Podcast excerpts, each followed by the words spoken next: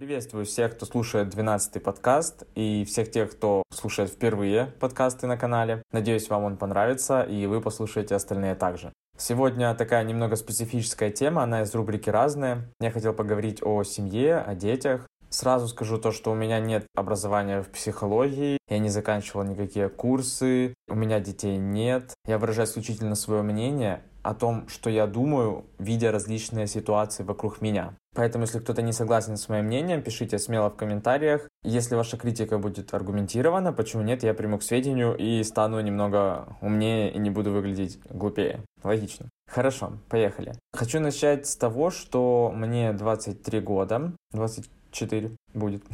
Я уже не учусь, работаю, в принципе, дела идут нормально, все хорошо. У меня есть любимая девушка, но, знаете, пока семью мы заводить не торопимся. Я вот смотрю иногда на некоторых своих знакомых, друзей. Обычно это больше происходит в инстаграме моей девушки, там, где ее подруги, либо однокурсницы, либо еще кто-то выходит замуж, кто-то уже родил ребенка и так далее. И у меня каждый раз в голову приходят следующие мысли.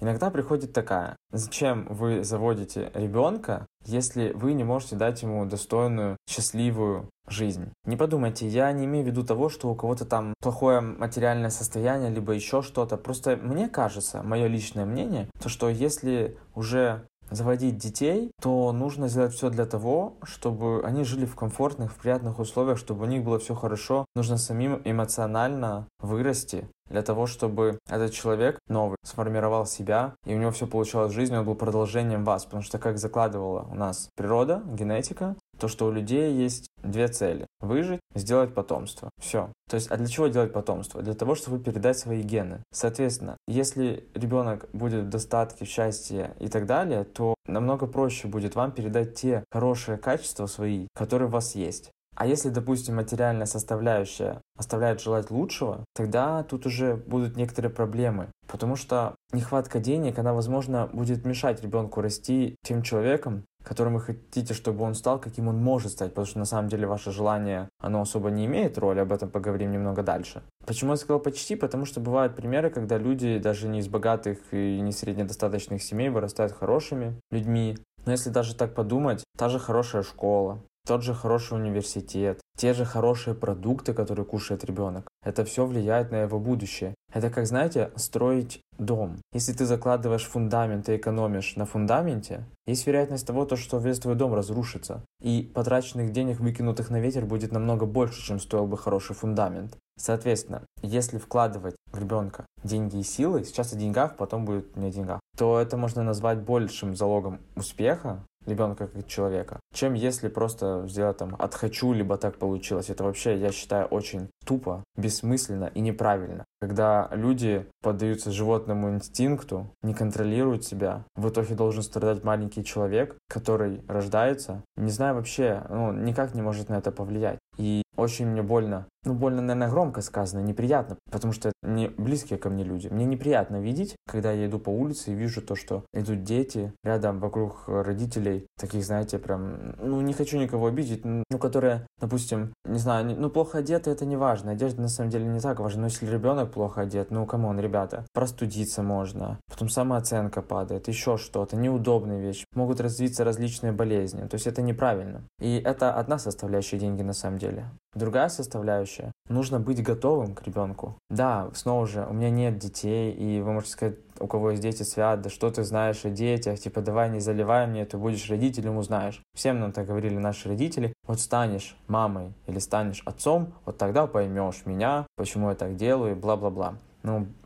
Я могу предполагать, и это мои предположения, если они не верны, когда-то я узнаю об этом на личном опыте. Но пока я думаю, что они верны. И возвращаемся к тому, что нужно быть реально зрелым и готовым, потому что если у вас в голове еще не сформировался свой путь, то как вы можете этому кого-то научить? Это, допустим, то же самое, если вы профессионал в своем роде деятельности, и вы становитесь преподавателем, сейчас много онлайн-образования, допустим, вас пригласили спикером. Тогда вы можете обучать людей, и эти люди будут показывать результаты и так далее. Но если вы сами не профессионал, если вы сами все еще учитесь, как вы можете обучать кого-то? Да, есть хорошая пословица, то что обучая Изучая кого-то, ты лучше узнаешь предмет, профессию, деятельность и так далее. Но это не случай ребенка, оно не стоит того, понимаете? То есть, если человек морально не силен, эмоционально не силен, то есть вероятность того, что он будет свои комплексы выражать на ребенке, соответственно, ребенок будет развиваться таким неполноценным. Переходим к комплексам. Есть такие две замечательные книги. Первая — это «В какие игры играют люди», и вторая — это «Что ты говоришь после приветствия». Написал их Эрик Берн. Это книги такие про психологию, можно сказать, мейнстримные, классика. И там рассказывается о поведении людей. И основная мысль, особенно книги «В какие игры играют люди», в том, что большинство проблем наших идут из детства. Все наши комплексы идут из детства, из-за поведения родителей, из-за поведения окружающих. В большинстве случаев это поведение, если это девочка, отца и дедушки, если это мальчик, то матери и бабушки. Допустим, если все время там говорить девушке, что она некрасивая, то она ничего не добьется, что она ничего не может, у нее развится комплекс неполноценности, даже если она очень-очень красивая. Но потому что в свое время отцу этой девочки говорили то, что он чего-то не добьется, у него этот комплекс, и он передает этот комплекс своему ребенку, то вы просто губите своего ребенка. К чему я это говорю? Для того, чтобы заводить детей, заводить, да, звучит как будто бы животных, но на самом деле, я думаю, вы понимаете то, что я это не имею в виду.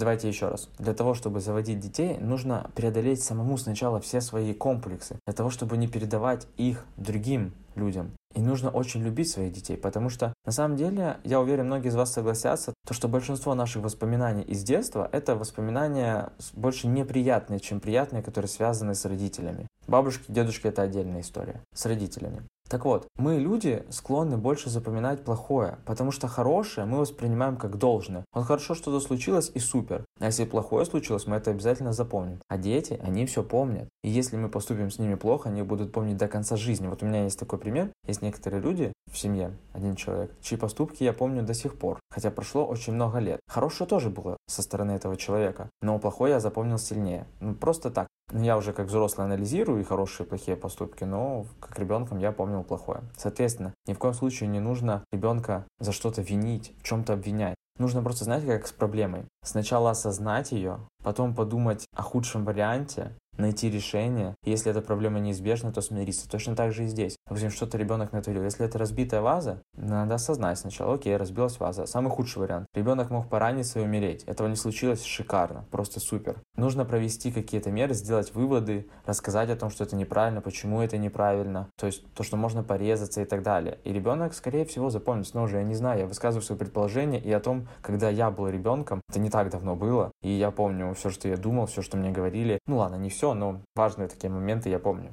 И знаете, снова же возвращаясь к друзьям, к коллегам, так сказать, я еще не всегда иногда понимаю свадьбы. Допустим, особенно если какие-то роскошные, потому что в большинстве случаев это делается либо в кредит, либо на то, что копил очень долго. И знаете, тут тоже к свадьбе нужно быть готовым, по моему мнению, чтобы это было максимально круто, сочно, если хотите, и так далее. Да, можно, если вы хотите обвенчаться, чтобы как-то укрепить свой союз, если вы верите в Бога или еще что-то. Окей, это не вопрос. Идете в ЗАГС, расписываетесь, все. А именно такую прям мощную, вот это надо быть готовым, чтобы это было на высшем уровне. Потому что я, допустим, придерживаюсь того, что любимый человек может и должен быть один. То есть нельзя по-настоящему, по-сильному любить дважды, трижды и так далее. Поэтому и свадьба должна быть одна и самая-самая мощная. Потому что больше такого не повторится, если у кого какие принципы, будем так говорить. Но на самом деле, с другой стороны, я знаю пример, когда была очень хорошая свадьба, и люди были к ней готовы, и они морально к ней шли, и это было очень шикарно. Почему еще тоже к свадьбе нужно быть готовым? Потому что есть такая книга «Интересно, 5 языков любви». Там рассказывается, как не банально,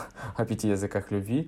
И говорится в книге о том, что после 2-2,5 лет романтические отношения переходят уже именно в отношения полноценные. То есть когда уже испаряется, можно сказать, вот эта вот романтика и неудержимость друг другом, и когда ты начинаешь замечать какие-то изъяны своего человека, тут есть два варианта. Либо ты их принимаешь, вы их обсуждаете, ты говоришь на языке любви со своим любимым, любимой и наоборот, либо же ты отрекаешься от них, начинаешь критиковать своего любимого человека, делаешь какие-то глупости, и вы расходитесь. Не думайте, пожалуйста, то, что я пытаюсь из себя строить очень крутого чувака и такой, типа, вау, какой ты классный. Нет. Я просто выражаю свои мысли и говорю о том, о чем думаю. Я думаю, что на самом деле есть люди, которые думают точно так же. И подытоживая свои мысли, я хочу сказать то, что чтобы заводить детей, нужно быть готовыми и материально, и эмоционально. Потому что материально — это такая составляющая, без которой сейчас никуда, и которая может тоже так же повлиять на эмоциональную составляющую ребенка. Допустим, когда денег нет, тебе никто ничего не покупает, тебя ругают за то, что ты что-то хочешь, тебя ругают за то, что ты что-то купил, потом ты можешь начать красть и так далее, такая наклонная ступенечка, не надо даже к этому допускать. Но тем более, если есть деньги, ты можешь реально дать крутой фундамент своему ребенку, который потом вырастет и станет очень крутым человеком, очень таким состоявшимся, не материальным, а во всех смыслах. И это будет поддержка тебе, как родителю. То есть каждый родитель, по идее, хочет, чтобы их ребенок был счастлив, ему было круто. И каждый родитель чувствует себя ответственным за это. Подытоживая второй раз, скажу то, что, кто помнит книгу Экзюпери «Маленький принц», легендарная фраза: «Мы ответим за тех, кого мы приручили». Да, детей мы не приручаем, но смысл остается тот же. Ведь реально, если даже вы животного заводите, нельзя заводить животного, если вы живете в снимаемой комнатухе, где нет никаких удобств. Да, животному вы скажете все равно, но это тоже эгоистично, потому что, окей, вы за себя отвечаете, вы живете в некомфортных условиях, вы так решили, но животное тут при чем? Ему нужен хороший корм, ему нужен лоточек с песочком хорошим, чтобы ему там приятно было, лапам ничего не было и так далее. Ему нужна одежда, если хотите, если на улице минус 20. Да, минус 20, конечно, никто не выведет, но ладно, окей. Ему нужны игрушки, если это кот, ему нужны дряпалки вот эти, чтобы он дряпал. То есть, ну, понимаете, ко всему нужно подходить ответственно и осознанно. Все, в принципе, все, что хотел сказать. Этот подкаст я говорил как-то немного медленно. Надеюсь, он получился не сильно огромный. Спасибо всем большое за внимание. Пишите в комментариях, я буду рад их почитать. Подписывайтесь, ставьте лайки или дизлайки, если думаете, то, что я зашел не на свою сторону. Буду всему очень признателен. Спасибо большое.